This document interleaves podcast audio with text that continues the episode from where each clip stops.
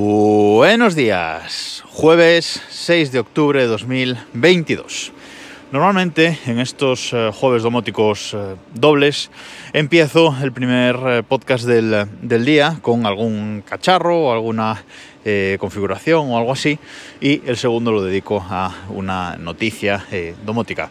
Pero hoy va a ser al revés porque la noticia domótica de- del día y de la semana es muy importante y es que Mata, Matter, M-A-T-T-E-R, el nuevo estándar eh, domótico ha llegado y ya está aquí por fin. Pero bueno, antes de seguir hablando de esto, os voy a pedir eh, que me votéis en los premios eh, iVox. Eh, ha convocado sus premios de 2022 y estoy, soy uno de los seleccionados en la categoría de empresa y tecnología. Os dejaré el enlace a la, a la encuesta de, de votación en las notas de este, de este episodio desde reloj.com. Vais ahí y si tenéis a bien, pues eh, votadme. Es una de las últimas categorías.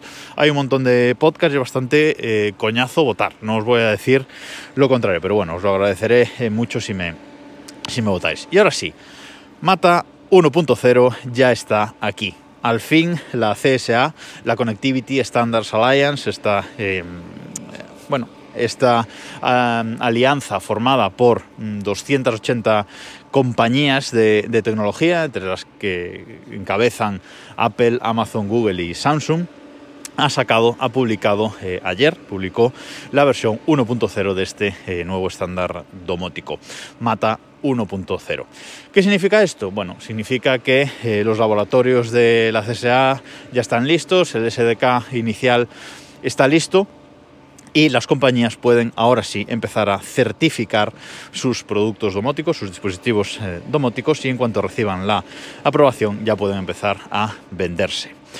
Ha habido muchos retrasos en la publicación de Mata precisamente por esto. Mata iba a salir a finales del año pasado, pero eh, la CSA consideró que sus laboratorios de certificación y su SDK no estaban suficientemente maduros como para sacar el estándar. Así que han estado todo este año preparándose eh, todo este año eh, mejorando ese, bueno, ese protocolo, digamos, para certificar productos y ahora sí se ven eh, listos y preparados para sacar este estándar al mercado.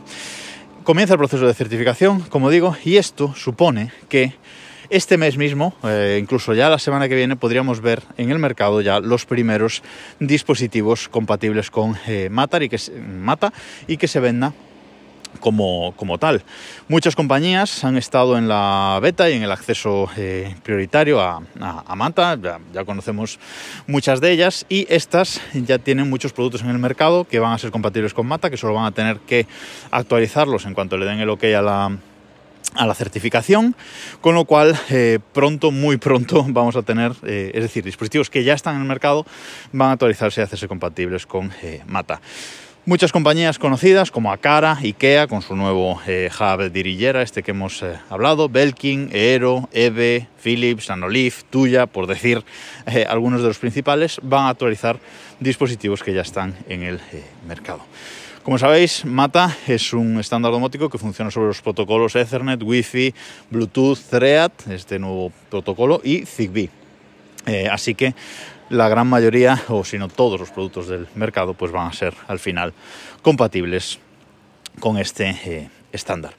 Mata no es perfecto, no pensemos que es eh, perfecto porque esta versión 1.0 eh, va a hacer eh, compatibles dispositivos de ciertas categorías, pero no todas. Es decir, eh, Mata va a tener dispositivos que sean dispositivos compatibles como bombillas, interruptores, controladores de luces, enchufes, cerraduras inteligentes, termostatos, cortinas y persianas sensores de movimiento, sensores de contacto, sensores de monóxido de carbono, detectores de humo, etcétera. Todo este tipo de, de sensores, controladores de puertas de garaje, que es algo muy popular en Estados Unidos, por ejemplo, televisiones, reproductores de vídeo, puntos de acceso eh, y puentes eh, wifi, como por ejemplo los Eero que, que comentaba, pero no va a ser compatible pues con eh, aspiradoras, por ejemplo, que tampoco lo es HomeKit a día de hoy, con ventiladores, eh, que HomeKit sí que lo es, pero mm, no va a serlo eh, Mata así de, de entrada.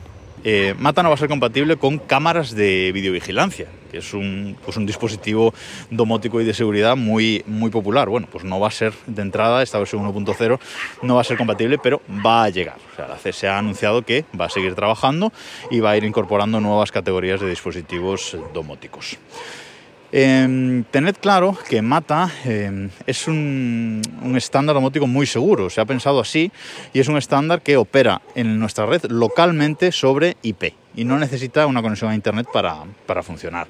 Luego ya otra cosa es el acceso externo que podamos tener con un hub eh, HomeKit, un hub de IKEA, una cosa así, pero lo que es el estándar en sí trabaja de forma eh, local. ¿Y entonces ahora qué? Bueno, pues ahora esperar que las compañías precisamente actualicen esos eh, dispositivos domóticos y esperar, en el caso de Apple, a que salga iOS 16.1, que suponemos que saldrá en un par de semanas más o menos, y es el que traerá esa compatibilidad con Mata al sistema HomeKit y también la nueva estru estructura de, de HomeKit que os comentaba en un capítulo anterior. Google acaba de rediseñar su aplicación uh, Home para añadirle también conectividad con, compatibilidad con, con, Mata y estamos a la espera de Amazon y Samsung para que anuncien algo también al eh, respecto. La CSA va a hacer un evento de presentación de Mata 1.0, de la salida al mercado de este nuevo estándar, el jueves 3 de noviembre. La va a hacer en Ámsterdam y bueno, va a ser un evento en el que va a hacer una presentación al, al respecto y va a haber zonas de demostración para demostrar cómo funcionan productos que ya estén certificados y ya sean compatibles. O sea, que ellos calculan que en un mes ya va a haber un montón de dispositivos oficialmente certificados.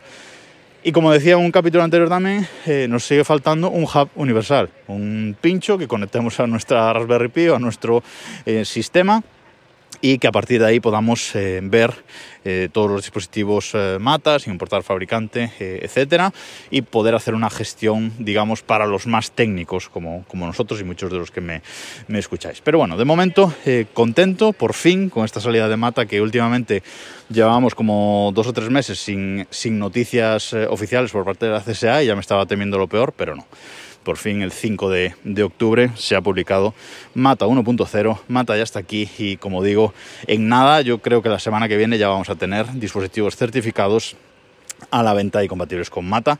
Habrá que esperar, en el caso de los que usemos eh, el sistema de, de Apple, a iOS 16.1. Y nada más por esta mañana, nos escuchamos en un rato.